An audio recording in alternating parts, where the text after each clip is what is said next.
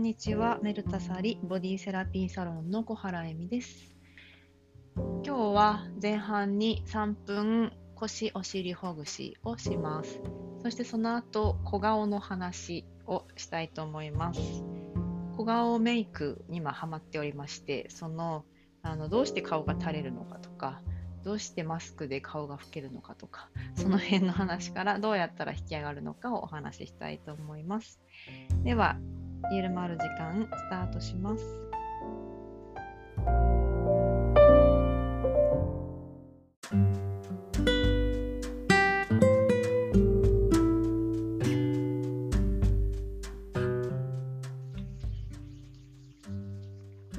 こんにちは。毎日の生活の隙間にできる3分ほぐしです。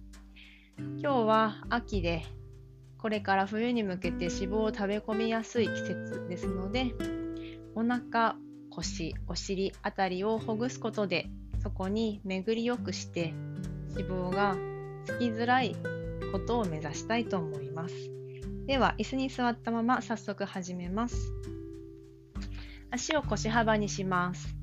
そしてまず足の指10本を床から上げてみます。ぎゅーっと強く上げるとお腹に力が入ります。ではそのお腹を手で触ったらそのまま脇腹を触ったまま少し下に手を移動させると腰の骨に当たります。では息を一つ吐いて吸いながら目を前の壁から上の天井へ移動させてみてください。胸を張って骨盤が前に転がります。吐きながらおへそを見ます。骨盤が後ろに転がります。吸いながら前です。自然な呼吸でも OK です。気楽にやってください。吐きながらゆっくりとお腹を見ます。もう一度吸いながら前から首が痛くない範囲でちょっと上。吐いておへそを覗き見ます。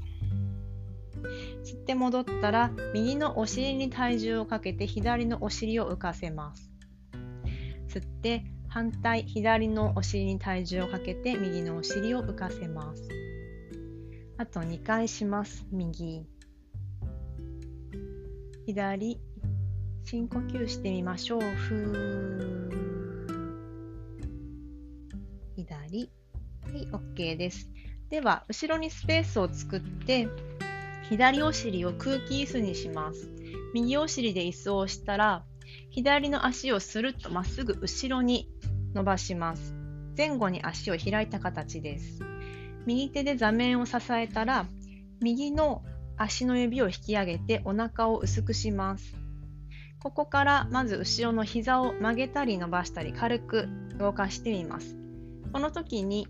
骨盤が大きく動くタイプの方は前の足の指5本をしっかり上げながらかかとで床を押して行ってみてください。では強く強く蹴り出しながら息を吐きます。はー楽に肩の力を抜きましょう。吸いながら左手を天井に引き上げて胸を開きます。もし余裕がある方は左肘を曲げて左手のひらで左肩甲骨を触りながらお腹を薄いまま胸を開いてみてください。ではゆっくり戻りましょう。反対です。今度は足を変えます。左足が前、右のお尻空気椅子、右足が後ろです。では、まず前の足、指を上げ、お腹を薄くし、そしてご自分の中心、真ん中を感じながら、後ろの膝を軽く曲げ伸ばしします。左手座面を支えましょう。そしてぎゅーっと強くかかとを蹴り出してみます。右手を上げます。このまま上下に伸びて、お尻が締まってくる感覚、股関節やお腹が伸びてくるのを感じましょう。余裕がある方は肘を曲げて、右手で右肩甲骨を触る、もしくは中指で背骨を触ろうとします。お腹の力を入れます。薄いお腹です。胸を前から上に見せましょう。ではゆっくりと戻ってきます。最後に座ったまま手を組んで頭の後ろです。頭でこの手のひらをキュッと押して足に力を入れます。吸って吐きながら左へ倒れ吸って真ん中吐いて右へ倒れます。上半身を横曲げです。もう一度左へ。右です。吸って戻りましょう。そして手を下ろします。いかがでしたでしょうか？少しでもすっきりされたら嬉しいです。では終わります。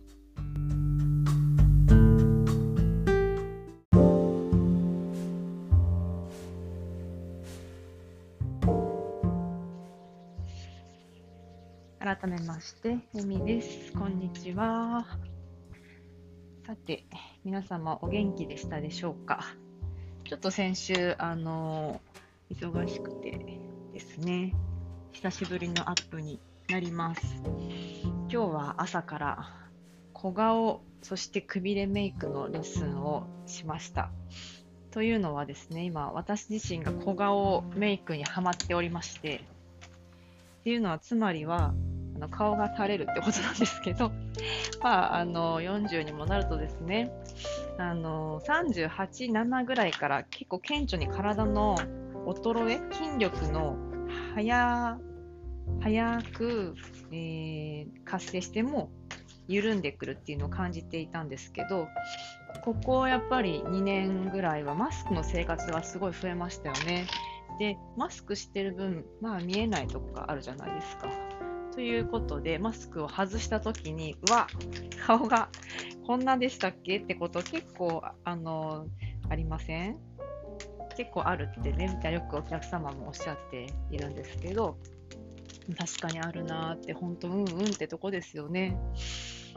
で、あのー、朝起きた時の、私、うつ伏せ寝が好きなんですよね。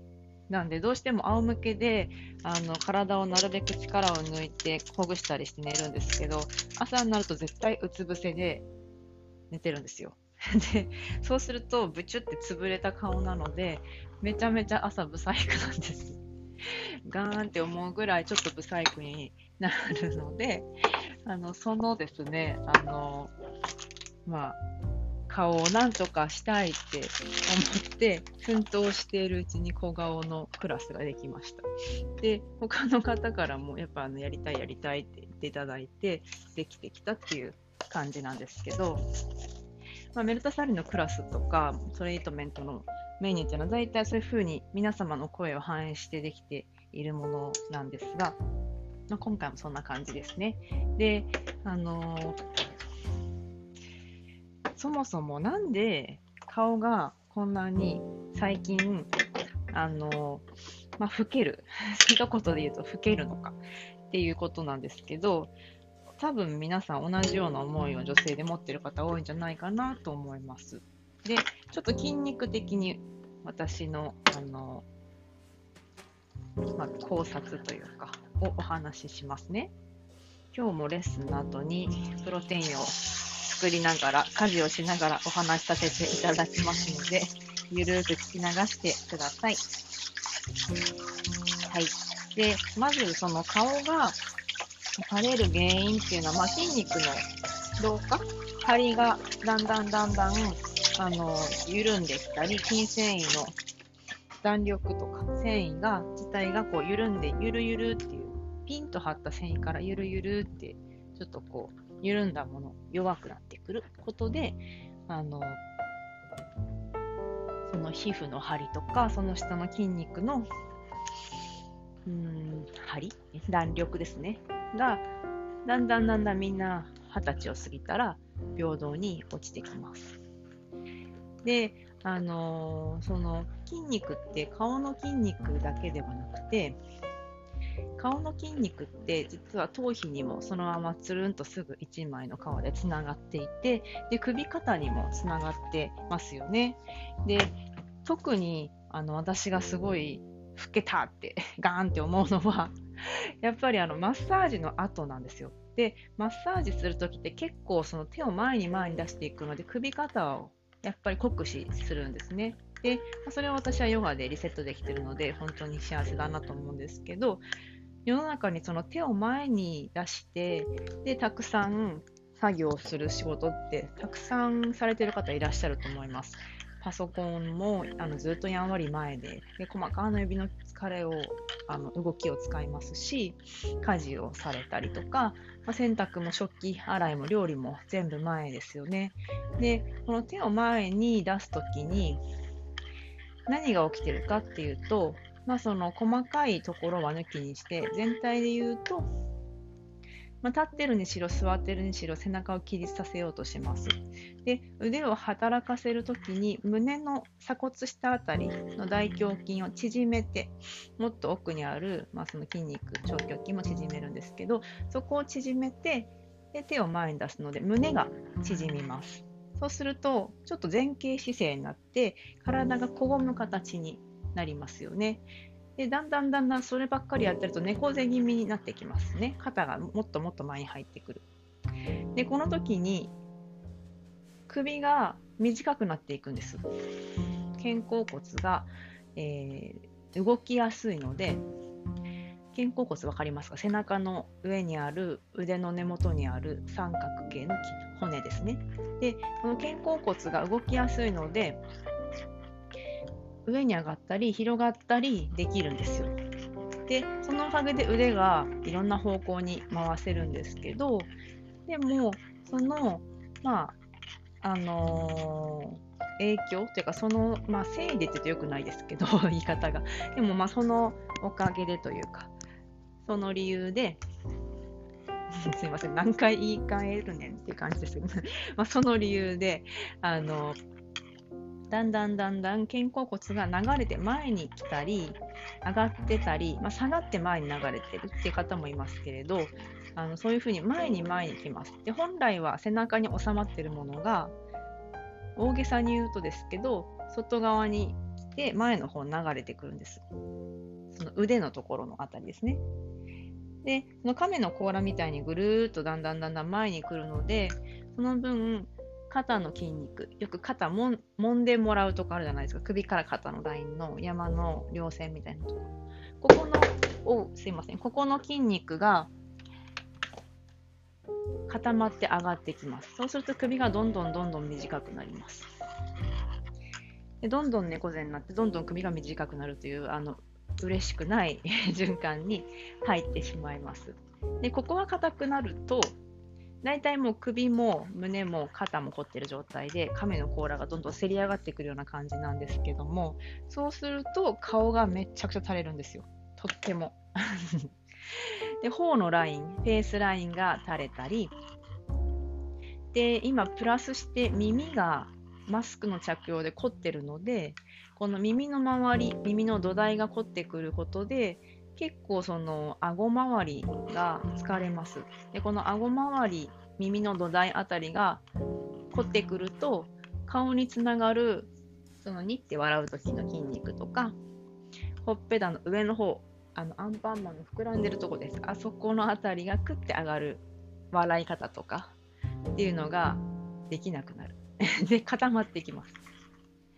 で大体皆さんがあの、まあ、悩まれる女性の起きやすい顔のたるみっていうのはフェイスラインのたるみその方の高いところが落ちてくることでの,、まあ、そのちょっとブルドッグラインとかほうれい線の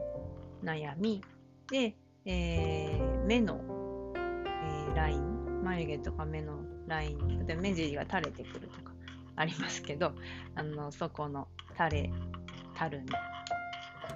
あとはおでこのシワとか、眉間のシワとか、そのあたりですかね。みんな心当たりある方、30代以降の方はいらっしゃるかと思いますが、あのもし20代ぐらいの方もあの予防できるので、顔はですね、結構10代、20代って、まあ、メイクしたりしますけど、でもスキンケアとかはそんなに気にしなくても肌綺麗なんです。ただ、肌とかあのまあ、その筋肉の使い方っていうのは後から出てきます。シャツの記憶形状みたいに筋肉のあの筋膜とかもだんだんだんだんこわばってしわくちゃシャツみたいに乾燥したあのものみたいになって布みたいになってきますしお肌は、まあ、その中に入っているメラニン色素がだんだんターンオーバーとともに上がってくるのでその時には分からなくてもずっと例えば日焼け止め塗らずに焼いてると後々にシミがたくさんできますよね。であのまあ高齢者の方とか見るとたくさんシミがありますけどあれは今焼けたから出てるんじゃなくて過去に焼けたから出てきてるわけです。ということは 今ないなと思ってても油断して例えば日焼け止めとか塗らずにフラフラしていると後から出てくるということで、まあ、ちなみにあの肌老化の8割は紫外線が原因ですのででも日焼け止めはやっぱりマスト 絶対に塗っておくべきですね。でなるべく肌に弱あの優しいものがあの良いかなと思うのでご自分の肌に合うものが良いかと思います。で、まあ、スキンケアは、まあ、そのいろいろご自分の肌に合ったものがいいでしょう。で、その顔筋の話なんですけど、そんな感じで、マスクの着用と、で、その運動不足が今、皆さんにとても起きていることが多いので、運動不足にもしくはそのリフレッシュ不足ストレスが溜まったり、まあ、例えばいつも旅行でリフレッシュして温泉にでも入っている方がしばらく行けないとかっていう状況が続いていましたのでそこでストレスを溜めてるってことはどんどんどんどん肩がぐーっと上に上がってきやすいんですで頭の頭皮も硬くなりやすいんですよでこの肩が固まって上がって頭頭皮が硬くなると顔は垂れます。なぜならご近所である筋肉は全部硬いから顔も引っ張られて固まっちゃうからです。で筋肉っていうのは固まってる時はパフォーマンス力が落ちます。で伸びて縮んでっていうのを、まあ、お餅みたいに伸びるわけじゃないんですけどその自分の筋力の中で長さの中ですその少しの繊細な動きではありますが伸びることで動きを作ったり筋肉の中に血行を良くしたり酸素を取り入れたりしていますので硬くなるってことはイメージとしては硬くなったビーフジャーキーみたいにカサカサでなあんまりこう血液が栄養酸素が行き届いてない状態です。なのでそこにあのコリっていうのが溜まっていってしまってコリがあるところっていうのはそこに巡りが悪いので脂肪もつきやすかったりまああの例えばがん細胞もその溜まっているところ冷えがその血流が巡らない分あるところに溜まりやすいできやすいとか言われますしお肌もそのターンオーバーが皮膚の再生がだんだんだんだん年齢とともに遅くなるんですけど余計遅くなって肌がくすんできたり筋肉が固まって動きづらくなって表情が固まったりします。でですね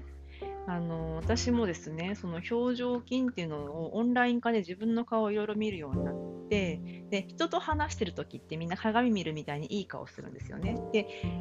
ふっと写真を撮られた顔っていやいや私こんな顔してないしって思うこと結構あると思うんですよ。で人って鏡を見た時に一番いい顔をするんです。無意識に。ちょっと綺麗な顔。だけど実際みんなが見ている普段の日常の顔っていうのは本当に無防備なあの素の顔。顔を作ってない自然な顔なので結構あの思ってるよりも例えば口角が下がってたり頬の高さが下がってたり顎が前に出てたり猫背だったりするんですよね。で、これが私もオンラインでレッスンをやるようになって客観的に見れるようになったので、ありがたいことにとても気がつくことが増えました。あ、こんな立ち方して、こんな体ゆらん歪んでるんだとか、あ、こういうふうに骨盤こっちに出てるのかとか、肩の高さはこんなに違うんだなとか、顔のあの右左とか、骨の凹凸っていうのがこことここはこうなっててっていうのがこうよく見えるわけです。でそうするとやっぱりその、まあ、ガーンっていう、ね、ショックもある時ももちろんあるんですけどでもそれって全然悪いことじゃなくてやっぱりその体とか顔も良き状態にしたいなと思ったら今どうなってるかの現状確認が大事です。なんかそのどうなってるかわからないまま進めてもやっぱりその例えば車でどこが壊れてるかわからないままあの走ってるみたいにあのやっぱ的を得てなかったり効率が悪かったり危なかったりしますのでちょっとですね勇気を出して 今の自分を人のことだと思ってもちろんあのジャッジなしですよいい悪いとかここがダメとかあの人に対してだとジャッジないかもしれないけどもしかしたらジャッジする人もいるかもしれないですけど あの多分そういう人はあんま心聞いてないとは思うんですけどね私のポッドキャスト。なんで、あの人のことを見てフラットな目で見て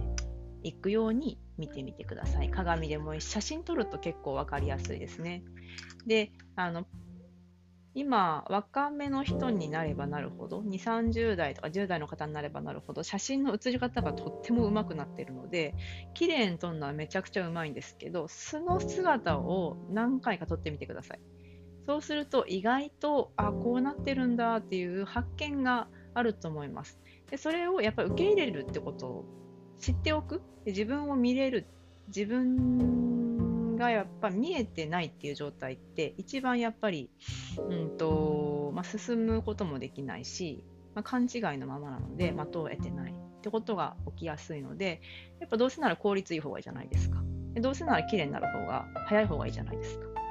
っていうことでより早くより綺麗により楽しくより的を得てやるためには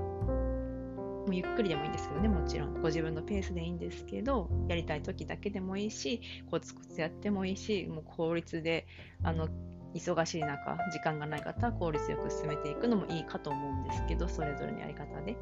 でも、あの、まずは現状確認。お家だったらどこがほころびてきたかなとか、どこに割れ目が入ってるかなとか、そういう確認をしてからリフォームに入るような、そんな感じです。それが分からずに、あの必要のないところに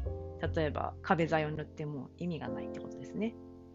で、えーと、そういうふうにまず現状確認をしたらそのコリっていうのは顔だけじゃなくて頭と体特に上体部分首肩胸のほぐ、えー、コリからつながってるんだなっていうことを頭に入れてください。で、えーとまあ、その首肩とか胸のまあ、コリっていうのはもっと言っちゃうと 全身から足裏のつき方からそして重心から骨盤の位置から関係してきているので結局全身やっていった方がいいにはいいんですけどでもポイント的にやっていくには首肩をほぐすだけでもかなり顔はきれいになりますし顔の筋肉体よりちっちゃいので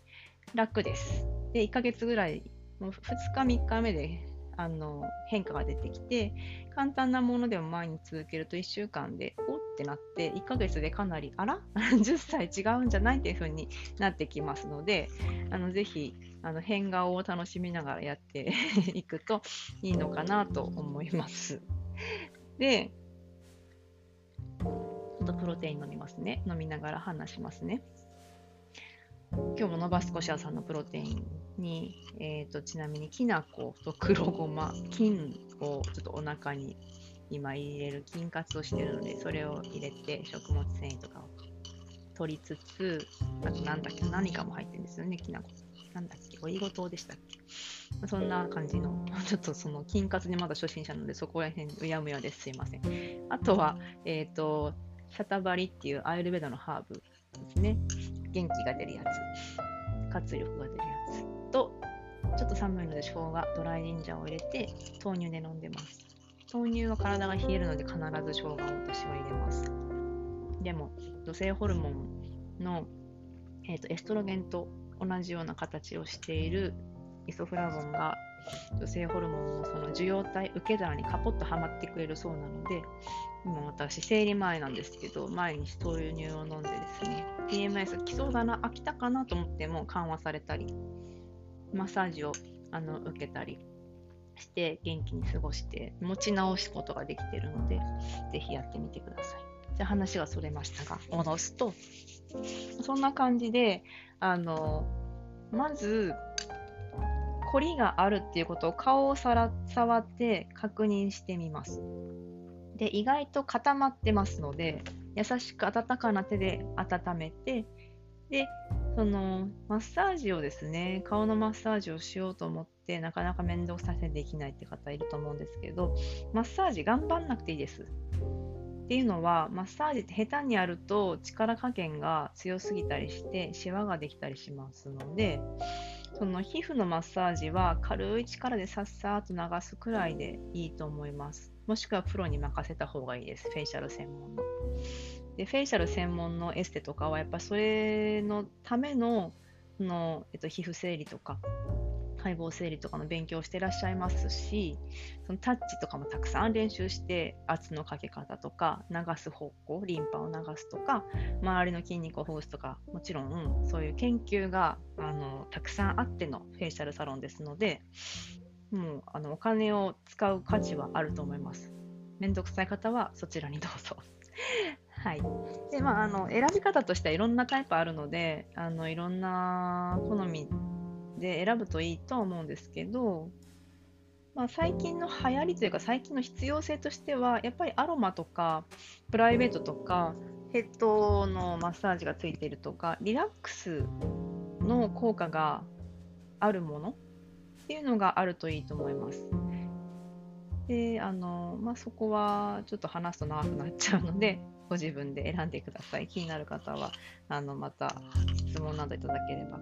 そのサロンの選び方とか違いみたいなお話ししたいと思います。どのサロンもきっといいサロンだと思うんですけど、目的がちょっと違いますね、お顔に対しては。皮膚をきれいにするとか、シミを薄くするとか、あのリラックスしながら筋肉をほぐしてリンパを流すとか、ツボをしていくことであの痩せやすいツボを刺激しながら全身の内臓とか活性するとかいろいろあるのであのそれぞれの特色みたいなものがホームページにあると思うので読まれるといいかなと思います。で、シワとかシミとかをなくしたいっていう場合は、一番早いのは美容の皮膚科であの取ってもらうのが早いですけど、結構簡単に取れるみたいですよ。あとは、あのやっぱり科学の力ですね。で、今いろんな機械とか、ま化粧品、ドクターズコスメみたいのを扱ってるサロンさんもありますので、そういうところであのされるといいと思います。が私はせんあのすごい敏感肌なのでそういうのは結構荒れちゃってあのダメなんですよねあの赤くなっちゃってダメなんですけどあの大丈夫な方はそういう科学の力を利用したり、まあ、お好きな化粧品についてるサロンとかでされるのもあのいいかもしれないですね。まあ、私はあんまり 自分で やるぐらいで、ちょっとあのフェイシャルに関してはそんなにお金をかけてないんですけど、まあでもあのボディケアからの観点から言わせていただくとやっぱりその体のあのうんと体重とか筋肉の活性とかで筋肉のその包んでるしわくちゃシャツがほぐれてきてピンと張りがあってフルフルな状態になってくると顔も引き上がります。なのであのしっかり鍛えていないようなゆるいヨガをやった時でもなんかすごいウエストが引き上がって顔も上がるって言ってた方がいたんですけどそういうあのことが起きてくるんですよ。だから頑張ってあのふんふん鍛えなきゃいけないっていうわけでもなくてその筋肉とか筋膜とかの張ってたり詰まってたりこわばったりするのを流したりほぐしたり巡らせてもともとあるフルフルな弾力のある強くしなやかな筋肉筋膜に戻すっていうことが必要だし顔のリフトアップにもつながってきます。ということでまあざっくりとまとめると今顔がなぜだか老けていく方は もちろん加齢年齢のこともありますし夏が終わったので紫外線とかエアコンとか皮脂が汗とともにたくさん出てあの毛穴が詰まっててターンオーバーが遅れがちとか乾燥してきて肌がかさつくのでシワが小じわが出てくるとか乾燥性のですね。っていう理由もありますけれどもそのストレスとかマスクによる耳周りのこりこれも結構原因になるよっていうことですね。これは結構じゃなくてかなり大きいと私は思います。というのは皆様それで首肩、耳の周りとか頭のこりがとても強いからですね、今。で、あの耳の土台耳が生えてるところのあたりを軽くちょっと揉んでみたり耳を揉んでみたりすると自分の耳や頭皮がどれぐらい凝ってるかがすぐ分かります。耳たぶを上から下までほぐしてみて耳の上あたりのところを折りたたむように下に向かってキューッと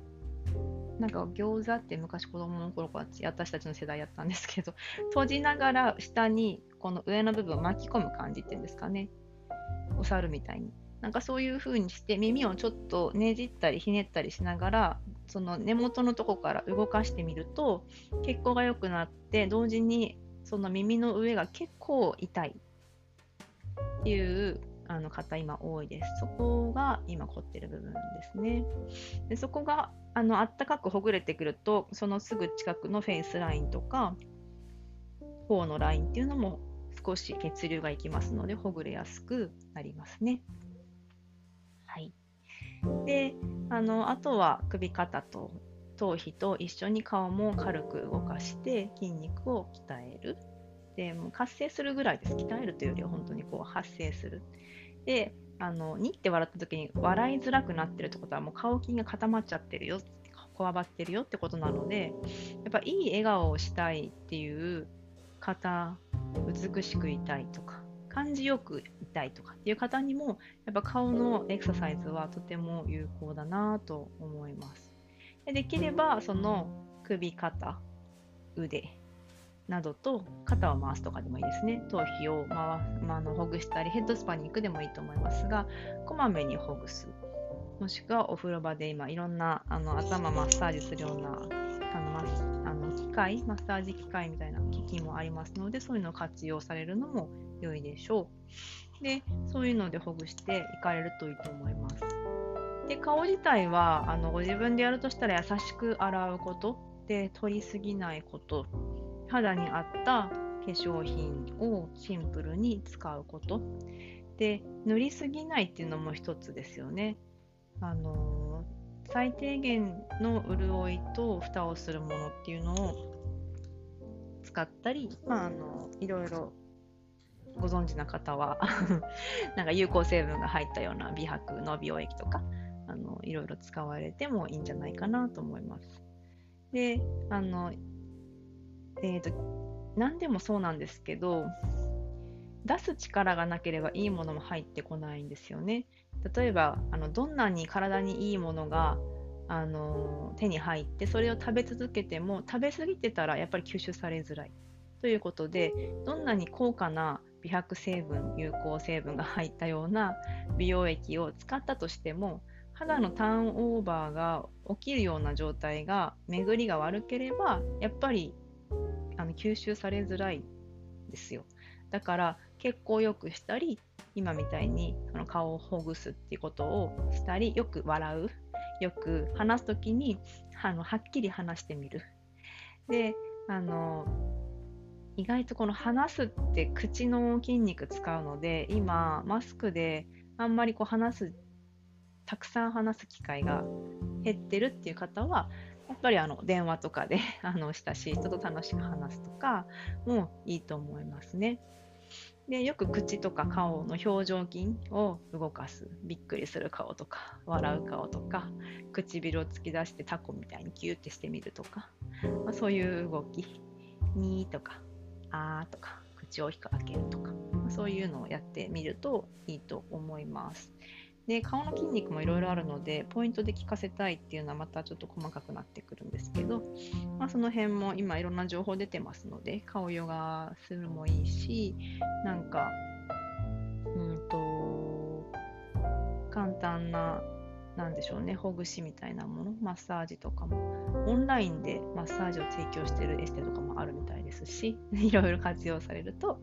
いいと思います。エステに行くよりは間違いなく安く美が手に入ると思いますよ。で顔を鍛えていくっていうその簡単な顔の活性エクササイズみたいなものを私こう1ヶ月ぐらいやって今経ったんですけど